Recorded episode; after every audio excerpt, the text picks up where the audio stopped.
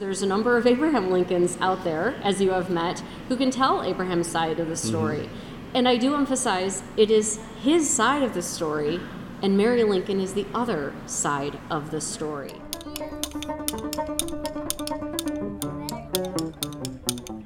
Welcome to Drinking with Lincoln from WNIJ, where we explore Abraham Lincoln's life, land, and legacy through the eyes of the people who know him best, Lincoln presenters.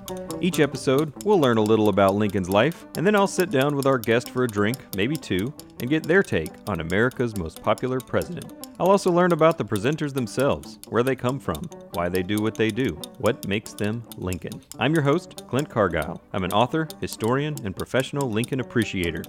And today's guest Lincoln is not Abraham Lincoln, but Mary Lincoln, portrayed by actress, librarian, and researcher Laura Keyes. Mrs. Todd was jealous of the attention my papa paid me.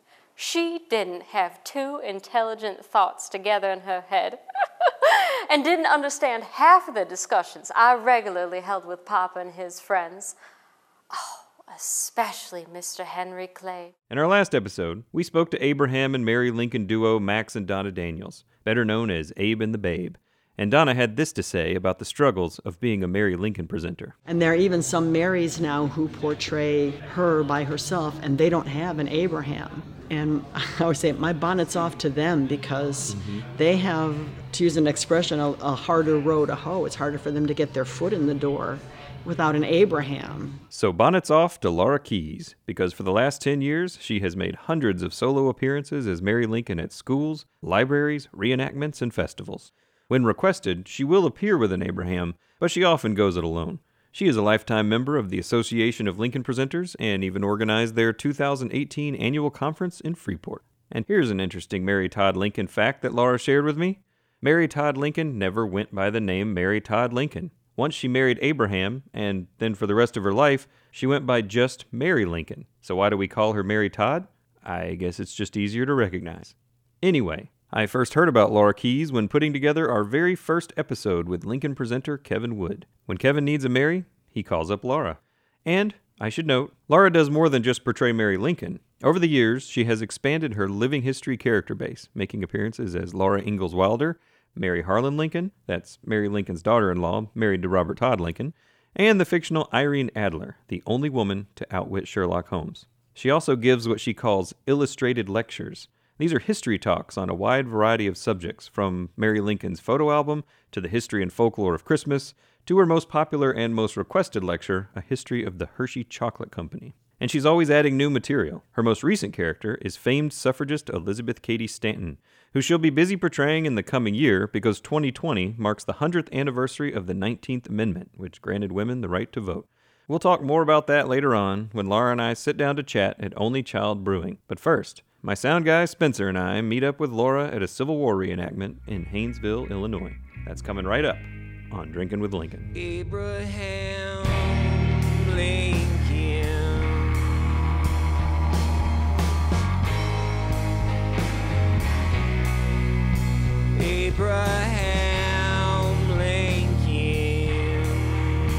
Here's some more Mary Lincoln trivia for you. Mary Lincoln was known for her brightly colored dresses and accessories, but after her husband's assassination, she wore only black. So we know Laura Keyes is portraying Mary before those dark days because when she meets us in Hainesville, her thick cotton dress is a rich green. Lincoln lives. She leads me across what I'll call the civilian grounds, where historical reenactors have set up tents and booths to portray life during Civil War times. The soldiers are all camped in the distance. Is your role here now to kind of um, wander around or answer little, people's questions? Yeah, answer people's questions. It's uh I try not to use the word vague, but it's a, it's a little bit vague. I work with George Duberstein, who's on the village board here in Hainesville, and he's he's asked me to be Mrs. Lincoln. We agreed on a half an hour presentation. Mm-hmm. And then the rest of the time, I'm just mingling with the crowd, which I like. I do like to share Mrs. Lincoln's story. I see Mr. Lincoln here. You've met Mr. Lincoln. Yep. Oh, yeah. We go way back. Actually, this particular Abraham Lincoln was being portrayed by a friend of the show and Laura Keyes' sometimes collaborator, Kevin Wood. Hello, Mr. President. That fellow looks familiar. He one of those newfangled, futuristic uh, radio announcers. So, what have you been up to this morning? I've been morning? here chatting with people. Of course. Yes, we're talking all sorts of things. Very good. I've been getting lots of advice. oh, what advice have you been? You know been- what? It, you know what it is. The, the number one piece Oh, of advice. Yes, everyone gives you the same advice. Well, Not going to the theater. Never, ever, ever going to the theater. Half the time, though, it's don't go to the movie theater. And you don't know what that is. I don't know what that is. All right, one more bit of trivia. Of all the dozens of photographs that exist of Mary and Abraham Lincoln, there is not one photo of them actually together, which is a little sad, I think. So we part with Mr. Lincoln. He wanders the grounds to interact with his constituents, and Laura leads me over to a canopy tent she and her husband have set up for the day. I do enjoy bringing some furniture. As you see, we brought some furniture just so that there's a place to sit down, rest a little bit in the shade. Laura's little tent is richly furnished with period appropriate items. A decorative tea set rests on a small polished table, which, I later find out, is actually 170 years old. She has plenty of comfortable chairs where visitors can sit and have a chat with the First Lady. She calls this her pseudo parlor, a place for good tea and good company. To anyone who approaches, Mrs. Lincoln is having tea with a gentleman, Southern abolitionist preacher William Irving Kirk, who is portrayed by Laura's husband, Robert Kirk Kaplafka. And no price is too high to pay to scour our nation clean of the lie of slavery. William Irving Kirk is actually Robert's great great great great grandfather. Robert grew up hearing stories about his abolitionist ancestor. started preaching to pretty much anyone who would listen, but mainly slaveholders to try to get them to let their slaves go and telling people how evil slavery was. Robert even has his cane, passed down to him through the generations. The cane bears six hash marks, signifying the number of slaveholders Kirk convinced to give up their slaves. When Laura first heard the story behind the cane, she encouraged Robert to not only tell the story, but do so by becoming a living history presenter. She said, You have to write a presentation. And I've been pleased to share the story with people, especially here in Illinois. The idea of a Southern abolitionist is something very foreign to them. Robert already had a connection to historical reenactment. From the time he was a baby, his father used to take him to Civil War and Revolutionary War reenactments. When I met Laura, I knew that she portrayed Mary Lincoln. And oh gosh, it was like our third or fourth date. She asked me to go to a Civil War ball. And I'm like, well, the only period costume I own is a Confederate uniform. And she said, You own a Confederate uniform? And well, doesn't everyone? They had been set up by a mutual friend who knew they both shared a passion for history, for dressing up as historical characters at least. I asked Robert what he thought of Laura's side gig. I thought it was really cool. A year and a half later, they were married. The wedding, they tell me, was fairly traditional, but they did follow it with a Civil War era ball, complete with dance collar and Civil War era dances. We talked about all the work that goes into becoming a historical reenactor, and Laura mentioned that there's just not enough time in the world to research all the history that goes into being really good at it, which is why she and Robert are grateful to all the other reenactors who show up to these events and share their knowledge. Human resources, in in the other sense of the word, are some of the best help that I have received as a presenter, as a living historian. It's finding these other human resources because they will not only give you the information, they'll also give you the emotional support to use that information. Two of these human resources are John and Elaine Michelli. Laura refers to them as, quote, the king and queen of progressive reenactors. This is due to their fine attention to detail. They're musicians who play 19th century music on 19th century instruments. They make sure that every item of clothing they wear, every instrument they play, is historically accurate. Sometimes this accuracy can plunge you into the bizarre and obscure. Hear the percussion there? That's a donkey's jawbone. Elaine grips the jawbone just below the jutting front teeth, runs a deer antler over the bumpy back molars, making a sound kind of like a washboard. Then she smacks the side, which rattles the teeth into that insect like buzzing sound you hear. It's actually very ingenious. I admire the person who first picked it up and realized you could do that with it, you know? And there's not a lot written about it. It's, it's a truly unique thing. It's a very unique sound. And it draws a crowd no matter what you do. Every- Everyone wants to come see the jawbone. If you notice, like there's nobody here, and all of a sudden you take up the jawbone. Oh my goodness, let's go see what that thing is. This stuff just has to be experienced, and that's why Laura loves surrounding herself with people like John and Elaine, and credits them and many other reenactors for helping her along her path. And it's round about this time, while I'm talking to John Michelli, that the battle starts up. So different songs will take on sort of a different different flavor when you hear it on the original instrumentation and sung in an original style. You get used to that after a while, believe it or not. Um, so, but in any event, uh, so we so we like to we like to do music so that you can hear it the way it was done. The Battle of Hainesville is underway.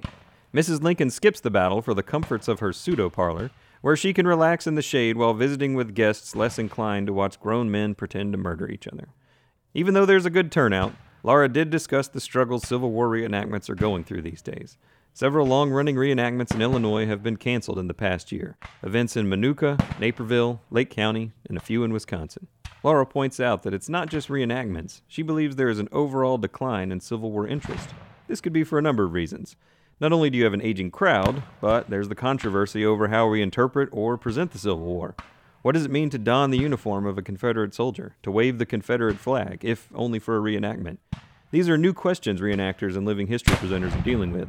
But Laura identifies another underlying problem that she personally has with reenactments and other Civil War related events. Another thing that I have noticed is the simple misogyny that I have encountered. A friend of mine was acquainted with the person who was organizing a brand new event.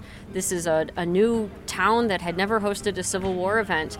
I shared my information with this person and told them what I do and my presentations as Mrs. Lincoln, a variety of different presentations, even. And this person explained that they had no money, it was a new event. And I did understand that from an organizer's point of view, but I did very politely say that I, I would like to be compensated for my time and distance that I'd be traveling and they said they had no money. So I said, well, perhaps in the future, and, and, we amicably parted ways. And just about two months later, I heard that my friend who portrays Mr. Lincoln had been hired and was going to be financially compensated for his time. They didn't want to pay Mrs. Lincoln, they would only pay Mr. Lincoln. So that's frustrating. Laura addresses this issue, at least the issue of women's pay, as Elizabeth Cady Stanton. Of course, Stanton wasn't fighting so much for equal pay as she was fighting for women just to have control of their own money. Back then, anything a woman earned was controlled by her husband, and she couldn't use it without permission. I suggested Laura take up this fight as herself, and then, one day, when women reenactors are treated equal as their male counterparts, another woman will take up the mantle as a Laura Keyes reenactor, and the cycle will continue. Despite Laura's frustrations, she's actually pretty positive and upbeat. And like her featured character, Mary Lincoln, she proves to be a charming, witty intellectual. She encourages me to wander the grounds, meet the reenactors, many of whom she considers old friends, so I can learn from their vast knowledge of history. And I meet a lot of interesting people, but I don't want to steal the spotlight from our main guest, so I'm going to save that for a bonus episode.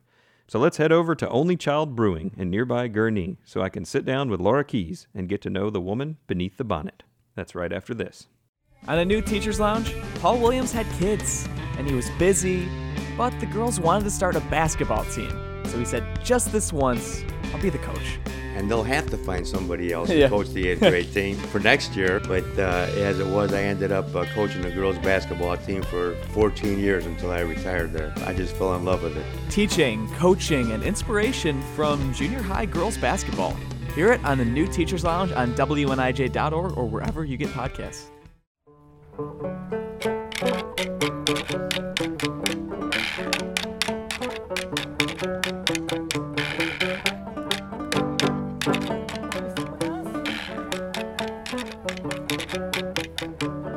Only Child Brewing is the brainchild of Amanda and Ben Rossi. They began their business back in 2013 and moved to their current location in 2015. It's an industrial themed tap room located in an industrial park in Gurnee. Amanda and Ben have four little kids, so they made their business kid friendly. There's games and even low tables and chairs for kids to play at while thirsty parents sip some delicious beer. It's also a dog friendly business. A couple of dogs dropped by the day we were there. So I order the Oktoberfest. Laura is drinking a rose cider from her own personal teacup, and we sidle up to a long table near the front. Now, this teacup Laura has, it's a reproduction of Mary Lincoln's actual White House china. Laura notes its unique color. Solferino. And today we would call it maroon. It's a unique design in terms of the White House china. It's pretty much one of the only patterns that deviates from a red, white, and blue theme. Laura carries her teacup with her when she performs in public. It gives her a prop, and she can also sip water out of it during a long presentation. But, always striving for historical accuracy, if she is portraying Mary Lincoln prior to her years in the White House, then she won't use the teacup, as Mary Lincoln would not have had it yet. Laura is from Rockton, Illinois, just north of Rockford. She majored in English Lit from Northern Illinois University and then got her master's in library studies from the University of Wisconsin Madison. She's been a library director at public libraries, a high school, an arts college, and she's currently the director of the Dunlap Public Library, just north of Peoria. Now let's jump right into her story and find out how she became Mary Lincoln in the first place. I have been doing community theater for quite a number of years. I started when I was in high school in a variety of different groups in community theater around Rockford. And again, since I lived in, in Rockton, I actually went up to Beloit and Janesville.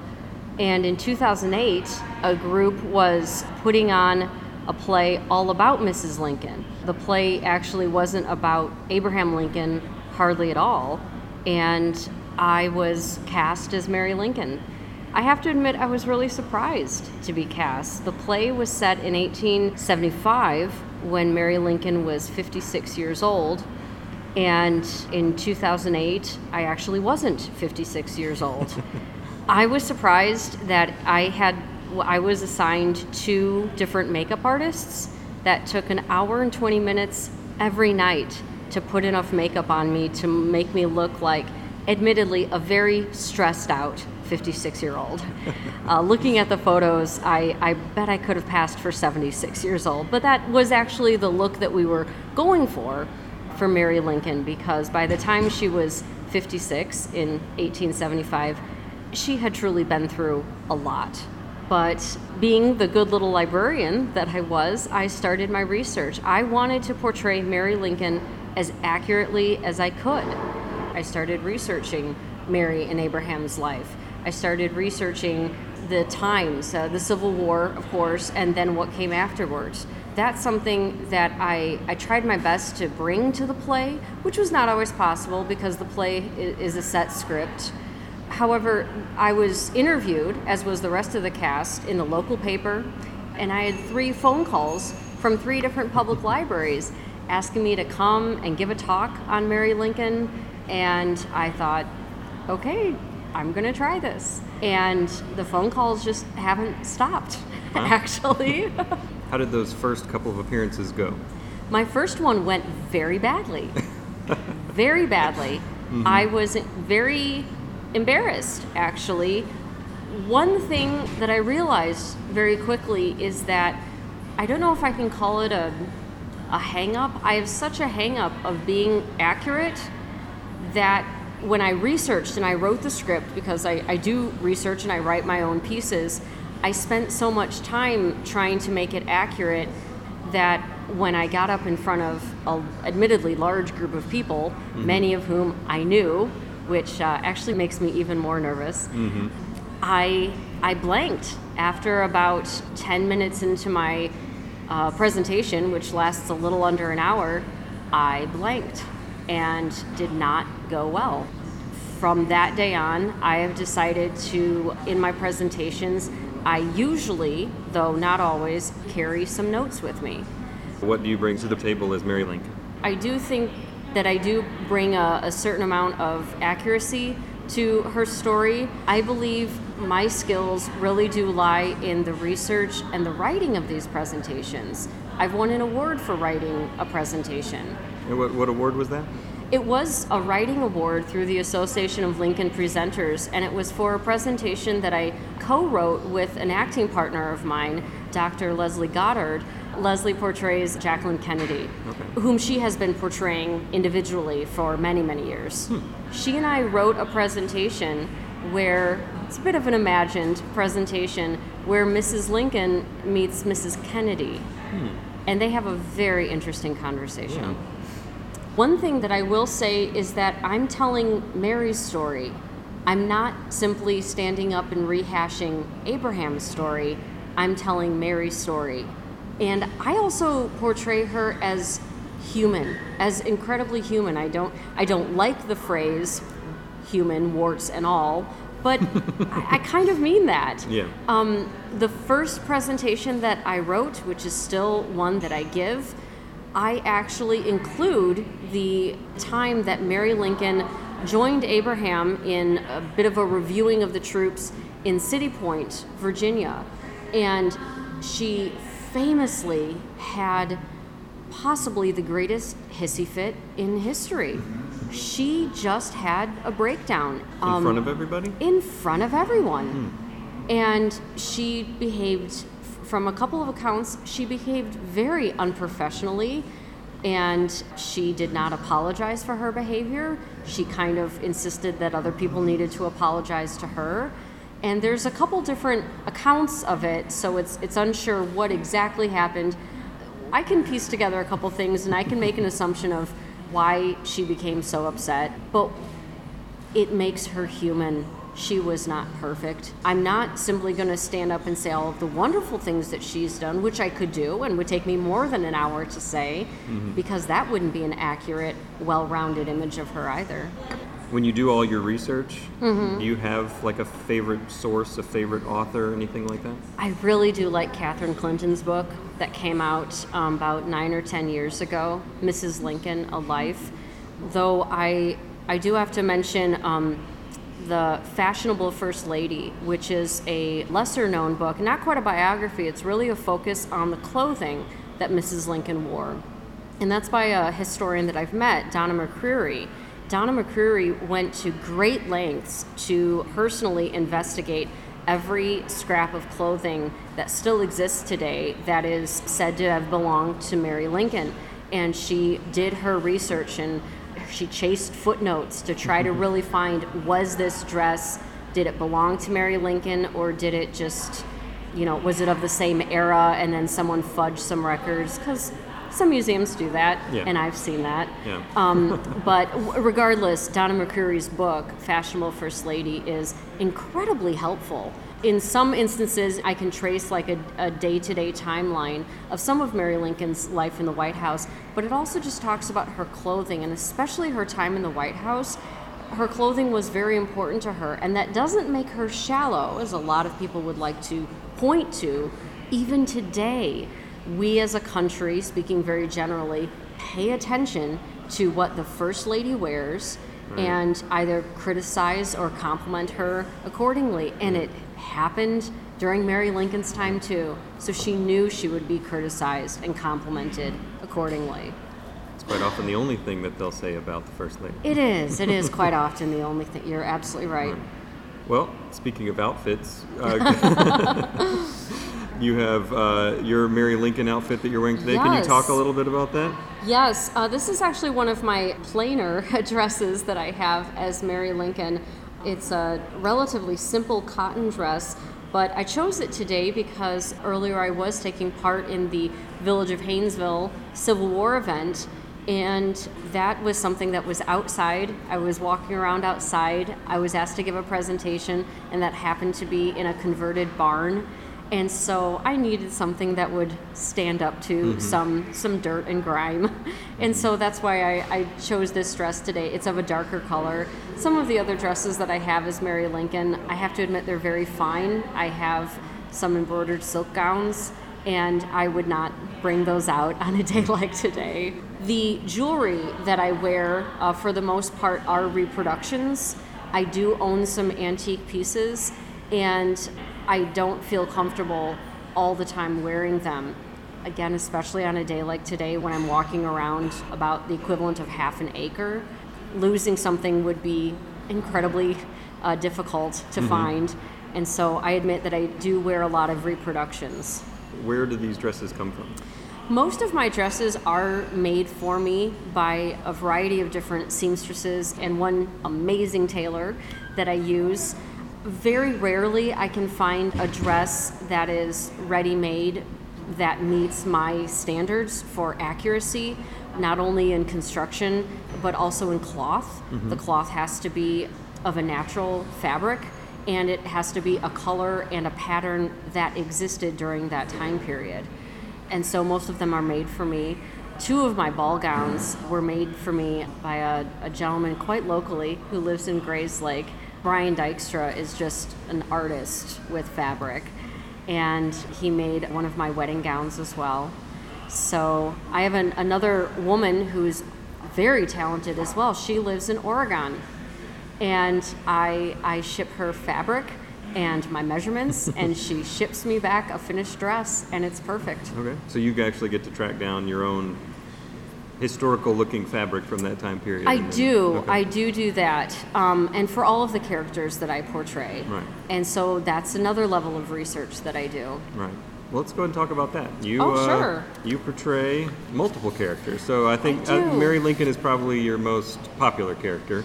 Yes, Mary Lincoln continues to be very popular. The second person that I started portraying in 2012 was actually Mary Harlan Lincoln.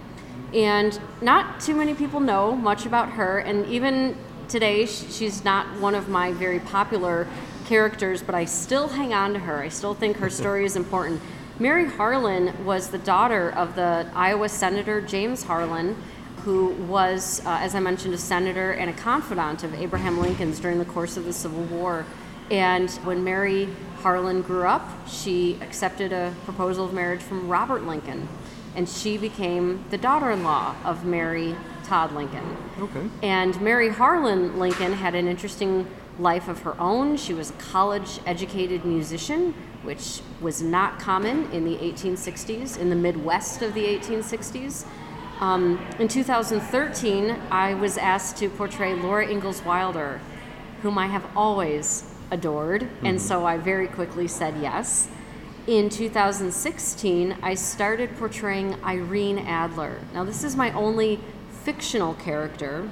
Irene Adler was the only woman to have outsmarted Sherlock Holmes. Hmm. So that's where Irene's story comes from. And I thought a great deal before portraying her, but I thought that it was a good, a good and, and unique portrayal to do. My most recent character that I started portraying just earlier this year was Elizabeth Cady Stanton. And I so admire Mrs. Stanton. Mm-hmm. She did so much. She truly was one of the first women to publicly suggest in 1848 that women should have the right to vote. And she didn't live to see that happen. And uh, I tell her story. Right now, I, I set my presentation in 1866. Okay. Why that year? 1866 was a very decisive year. Uh, the 14th and 15th Amendments were being debated in Congress. And if I'm not mistaken, the wording in those amendments was the first time in an amendment where a right was specifically restricted to males hmm. in the course of writing the Constitution and then the first dozen or, or so amendments, even if the word man was used, the writer kind it was it was assumed that it would be mankind or it was assumed that this applied to only white males. There was a lot of assumption going on. Therefore, when these amendments were drawn up, the writers truly did use the word male. They only wanted males to have rights of a citizen. And at the time, it was to protect the newly freed slaves and give additional rights to freed slaves who had been freed for decades. The point of it was, for the first time, these politicians were really standing up and publicly saying, no, we truly, truly don't want women to vote. It was a very, very public statement of that. And Mrs. Stanton didn't like that at all. I know we have a, a big anniversary coming up for women's voting rights. Oh, yes. How are you going to be involved in that? Well, as uh, Mrs. Stanton, I have been asked to participate in an event in Rockford on uh, the 18th of August, and that'll be the actual 100th anniversary of mm-hmm. the ratification. Other than that, throughout the whole year of 2020, I'm simply hoping to make an appearance either as Elizabeth Cady Stanton or perhaps just an additional speaker on the topic of the history of women's rights.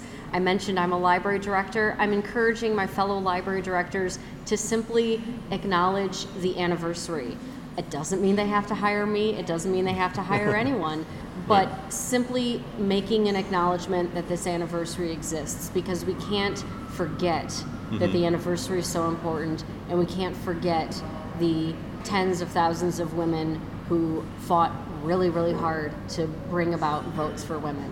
Well, that's it's interesting that you're a librarian because you are sort of on both sides of the fence as far as you get hired by libraries, but you also hire historical reenactors such as yourself. Are there any gaps? Are there any historical reenactors, characters, figures that you wish were out there that you can't find? Yes, actually, I wish there were more presenters of color. I know a few, they are wonderful, they give wonderful presentations, but once they are hired, then who else is there? I really wish more people of, of all colors, of, of all nationalities, would give presentations similar to what I give. There's so many different reasons why people might uh, come into these kind of presentations. I came into it through community theater. I've met other people who are retired educators, and so they come at it from an educator's point of view. So one doesn't necessarily have to have a great deal of training, Mhm. one simply has to have an interest. There must be an interest in history, in the specific topic, but I do wish more people of color would, would do these presentations. Now, you said that you actually got some good mentors along the way. Can you tell us, share some stories about some mentors that you've had? Some of the first people I met were Max and Donna Daniels, and I was incredibly grateful that they answered my emails and then they encouraged me to come to one of their presentations, which would be in Rockford. I remember Donna came up, gave me a hug, and invited me to dinner later. And Mhm. so I, I joined them for dinner and she pulled out of her bag a copy of the book by Donna McCreary that I mentioned, Fashionable First Lady, and she just said, Oh, I just brought this for you. And I was so overwhelmed that Mhm. she just met me and she's encouraging me and she's en- encouraging my research and offering to help me. Over the years, Donna Daniels, and again, just just very briefly, because Donna McCreary and Donna Daniels are actually friends and they've done a number of things together. I, I've understood that people kind of got them confused uh, because too many Donnas in a room is, Mhm. is apparently too confusing. So Donna Daniels was given the nickname Icon Mhm. because she is one to whom a lot of other Mary Lincolns aspire. Yeah. So, Icon uh, has actually given me some dresses that she used to wear as Mary Lincoln.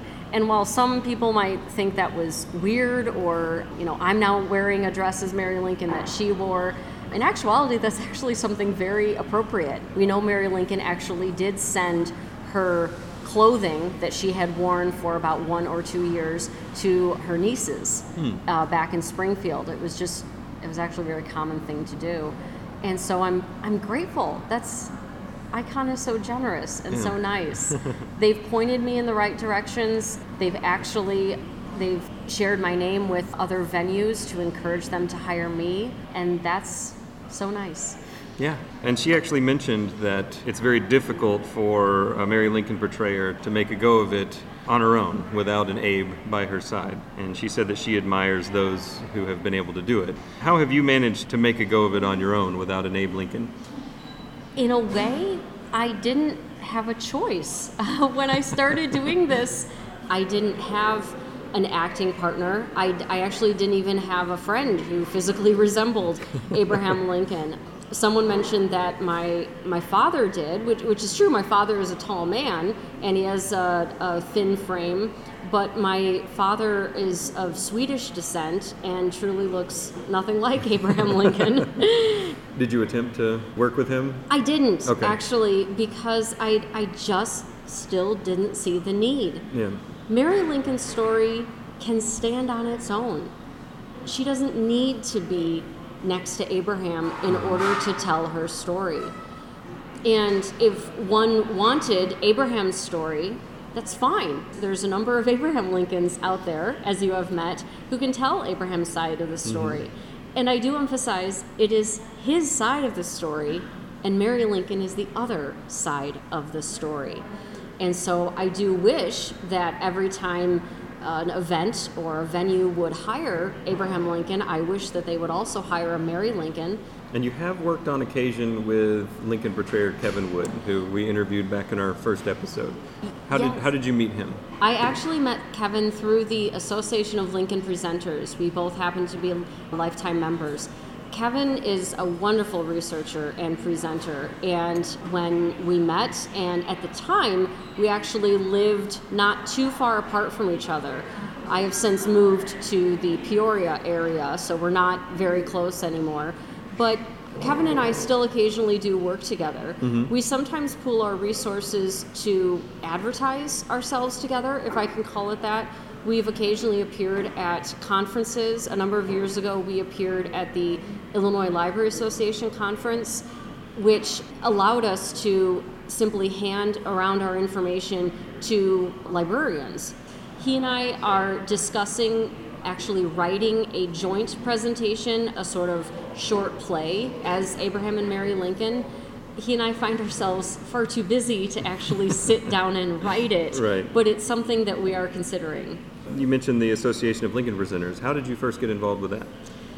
Again, through Max and Donna Daniels, they were founding members of the Association of Lincoln Presenters, and they encouraged me to just look into it and see if it was something that I wanted to belong to, and uh, I did. I did join as a lifetime member. I've attended a number of their conferences. They they host annual conferences in April of every year. I've actually organized one of their conferences uh, about 18 months ago. On average, how many appearances do you think that you do a year as Mary Lincoln and then also as all of your other characters? Oh goodness. Um, I, I thought you might ask this, so I actually looked up my numbers so I would give accurate information. Mhm. Um, my first year portraying was was 10 years ago in 2009, and I did 10 presentations the entire year, and of course they were all as Mary Lincoln. Last year, which would be 2018, I did 69 separate presentations, and 25 of them were Mary Lincoln. This year, 2019, we're near the end of the year. I've done 108 presentations. Wow. And again, I also have a full time job as a library director. However, I was actually disappointed to count up that only 14 were as Mary Lincoln. Really? I was kind of uh, saddened to see that. Perhaps the interest in the Civil War is waning a little bit. It could also be because some of my other characters that I portray are interesting in and of themselves, and so Mhm. perhaps some folks are hiring me as Laura Ingalls Wilder or Elizabeth Cady Stanton, and then perhaps next year they'll hire me Mhm. as Mary Lincoln. Who do you get hired as the most then? I assumed it was Excuse going to be Mary Lincoln. It actually, in the past couple years, it actually has been Laura Ingalls Wilder. Okay. Though this calendar year, looking just at numbers, the majority of my presentations were actually not living history presentations. One thing that I started doing a couple years ago was giving what I call illustrated lectures. So it's me lecturing on a topic of history, but it's it's as Laura Keys. And so I give a couple different lectures. I give one actually talking about the photograph album that Mary Lincoln herself kept, which I think is fascinating. And Mhm. at first, I truly did think that I might give a presentation as Mary Lincoln. But then I realized that if I did that, and if I were completely accurate, Mm-hmm. every photograph that she would have had in her album, which we know she did have in her album, it would be a bit colored from her perspective. Mhm. So, in order to give an unbiased opinion on a person or a place or a, there were even photographs of things in, in her album, I had to give it from an unbiased, neutral third party, which would be Laura Keys. Has portraying historical figures had any effect on your personal life, such as with family and friends, that sort of thing? in a way, it's had a tremendous effect because this is something that I do now so often. it is another part time job for me that I actually rarely find myself going to an event doing some kind of activity that does not involve doing historical portrayals of some kind. Mhm. I recently flew to Texas for a friend's wedding. And when I came back, I was just mentally thinking, oh, okay, well, I need to unpack my dresses and I need to do this. And then I had to stop myself and realize, I, didn't bring costumes. I, I don't have to go through my props and make sure they're clean and neatly packed for the r- next use. Mm-hmm. I don't have to do that. I had to remind myself that I simply went there as a friend to take part in, in my friend's wedding. Right. Are you constantly searching for new characters that you can portray? There's a few other people in in my thoughts that I might might someday portray, but I've actually found more topics to do as an illustrated lecture. For example, I'm putting together a lecture on the fashion that Laura Ingalls Wilder included in her novels and how that was very actually accurate in some aspects and then very inaccurate. And the verbiage that Mrs. Wilder used when she was writing the books, which was in her 60s, was antiquated at that time, and it could be considered antiquated when she was writing about the 1870s. And so I've had to do research and find out she was probably using words her mother shared with her, and her mother was born in the 1830s. And so, going back almost 100 years, you could look at where vocabulary came from, and all that to research fashion. That's the depth of research that I do. Right. What do you like most about being Mary Lincoln? I really like most portraying Mary Lincoln as a real person. She wasn't a stereotype, she was a real person. I mentioned earlier that she could throw a hissy fit, she could hold grudges for decades. She was not perfect, but she mm-hmm. was human. She unfortunately had to bury three of her children in her lifetime, which is something nowadays the majority of the people on this planet can't fathom. She also had her husband shot to death while he was sitting next to her, which is part of the reason what led me to co write a presentation about the similarities and the differences between Mary Lincoln and Jackie Kennedy. They both experienced that. And what do I like most about being Laura Ingalls Wilder? Actually, setting the record straight. There is a lot of misinformation out there about Laura Ingalls Wilder, some of which I admit she herself perpetrated. she really encouraged a, a very idealized sense of the pioneer life. And so my presentations set the record straight, what really happened in her life, which mm-hmm. in some ways was actually even more fascinating than mm-hmm. what she herself wrote about in her novels. I like most about portraying Mary Harlan Lincoln, basically because no one's ever heard of this person before. And so that's one more person from history who had an amazing impact on history that no one's ever heard of. Elizabeth Cady Stanton, as I mentioned, that's my newest character. What I like most about portraying her is so much of what she wrote and what she said is so applicable now, today, in late 2019, that it's eerie. I actually became depressed when I was reading some of her writings because it is so applicable. What women are going through, what the equality of society in general is going through. Mrs. Stanton wanted the equality of all people and of every level of society. And so that's what she really strove for and, and what she fought for and what people are still fighting for today.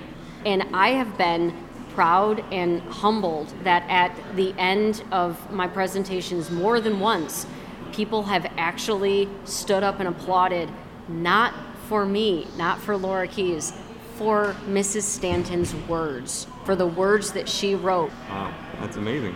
The first time it happened, it truly took my breath away. when you do Q and A's at these events that you go mm-hmm. to, like say when you're Mary Lincoln, what what are the questions you get asked the most? First of all, I typically answer questions as Laura Keys, I do step out of character. Okay. I quickly realized that it was easier to do that because otherwise I would actually be very hampered. For example, I couldn't answer questions about anything that happened after, you know, about 1881. Right. Um, so, to answer your question, what are the questions that I get asked a lot? The first one, the most common one, almost every single time was, Wasn't she crazy? And my answer is usually, Well, how much time do you have? Because we can debate this for the next hour. But the short answer is no, she wasn't. She needed a mental break after the death of her third child in uh, 1871. She needed a mental break. She didn't get it until 1875 when her son did arrange to have her declared insane by a court of law. We should not vilify Robert Lincoln for doing that because he truly did what he thought was best for his mother. The unfortunate thing is, he handled the situation like the expert lawyer that he was. He didn't really handle it like a son. Another question that I often get is, uh, What are you wearing under there? And to that I answer, What are you wearing under there? Especially if it's asked in that phrase. Yeah. If the question is phrased a different way, such as, Are you wearing a, a petticoat and corset? Then I, I actually often will show some of my petticoats mm-hmm. and just some of the layers that I'm wearing. Mm-hmm. But if the question is asked in a very rude way, I don't always answer it in a very complete way. So, looking back on your time as Mary Lincoln, is there something that you're most proud of? Actually, what I'm most proud of, in, in my only really small way, is setting the record straight on Mary Lincoln, doing my best to remove the stereotype of a crazy woman, removing the vitriol that has surrounded her since her lifetime. So, for well over a century, she had flaws, but she was human, and every human does have flaws. Same question for some of your other characters? Something you're proud of? As Mrs. Stanton, she is one of the first women in America who publicly suggested that women should have the right to vote. And she, she fought the rest of her life to secure that vote. And she did die before it was officially granted. And her best friend, Susan B. Anthony, is most remembered for that. And I don't begrudge Miss Anthony that, but what I'm proud of is once again telling telling the untold side of the story, telling Mrs. Stanton's story, which is not usually told. I did want to ask you, because we don't often take these into the present day with everything that's going on today. Even though with Miss Stanton, like you mentioned, a lot of her stuff does relate to today. Mm-hmm. But in these divisive political times, do you, Mary Lincoln, have any words of encouragement? I guess I will do this in character. I did I did portray something. Well, it was in 1855 that my husband, Mr. Lincoln, was hired to represent Mr. Manny over in Rockford, where he was sued for patent infringement from Mr. McCormick. Mr. Lincoln was to gather first-hand information on the machinery, then join the rest of his legal team when the court would meet. I believe it was in Cincinnati. Mr. Lincoln had never met any of these other lawyers before who would make up the team to defend the Manny Reaper Company, but they knew they must all work together in order to win the case. And when Mr. Lincoln first entered that room, the lead counsel, Mr. Edwin Stanton, inquired where did that long armed baboon come from? And despite this insult, despite the fact that Mr. Stanton did not join the newly created Republican Party and stand with Mr. Lincoln when he was elected in 1860, Mr. Lincoln saw that Mr. Stanton was educated and talented, and Mr. Stanton was appointed Secretary of War in 1862. So Mr. Lincoln saw, as so few did, and so few do in the current day, that folks had better work together to save this nation. after seeing firsthand that a civil war will not only tear apart a nation, but will tear apart a family. I say to you, work together to heal this breach. And if those in charge are not working together, but are pushing each other apart, find those that will truly work for the good of this nation. That was awesome. And thank you for doing that in character. You're welcome. I think we should end on that. That was great. And, Thank uh, you. Thank you for your time. Here's to drinking with Mary Lincoln. Yeah, that was great. All right. Yes, thank you. And thank you so much for doing this. Oh, Clint, seriously. To find out more about Laura's work as Mary Lincoln and all of her many historical endeavors, visit her website, laurafkeys.com. You can also check out her schedule on her Facebook page, Historic Voices. Laura mentioned that people get into historical reenactment for all kinds of reasons and from all kinds of backgrounds. I saw that myself at the Civil War reenactment at Hainesville. I met a school teacher who portrayed Hainesville founder Elijah Haines. I met a freelance reporter who portrayed African American Civil War correspondent Morris Chester. Laura's husband portrayed one of his own ancestors, and then there was Kevin Wood, a former missionary who portrays Abraham Lincoln. I'm putting together a bonus episode of Drinking with Lincoln. You'll be able to meet the interesting people that I met. You can check it out on our website at WNIJ.org or wherever you get your podcasts. Also, Laura mentioned an event in Rockford celebrating 100 years of women having the right to vote. She'll be appearing there as Elizabeth Cady Stanton. This event, called Sippin' with Suffragists, modeled after this very show, will take place on August 18, 2020, the exact date the 19th Amendment was ratified 100 years ago.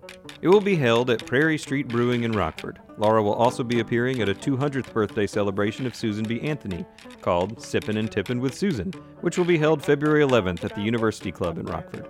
Both events are fundraisers for the Women's Suffrage Centennial Statue and are being organized by the Women's Suffrage Centennial Celebration, or WSC 2020.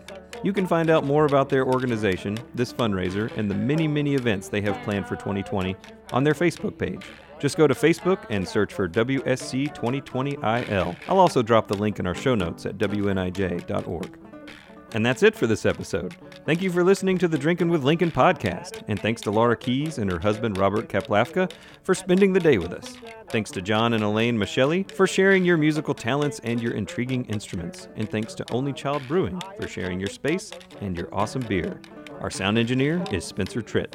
Our theme music was provided by Mannequin Torso, recorded live on another WNIJ show, Sessions from Studio A. I'll drop a link to that performance in the show notes, which you can find at WNIJ.org. I'll also link to other information on the people and places you heard about in today's episode, so be sure to check those out. If you liked what you heard, subscribe to us on Apple Podcasts, Stitcher, the NPR One app, or wherever you listen to your podcasts, and consider leaving us a review. And if there are any Lincoln topics you'd like us to cover, or Lincoln presenters you'd like us to interview, drop us a line at lincoln at niu.edu. This show was produced by WNIJ, Northern Public Radio, where you learn something new every day. Thanks for listening.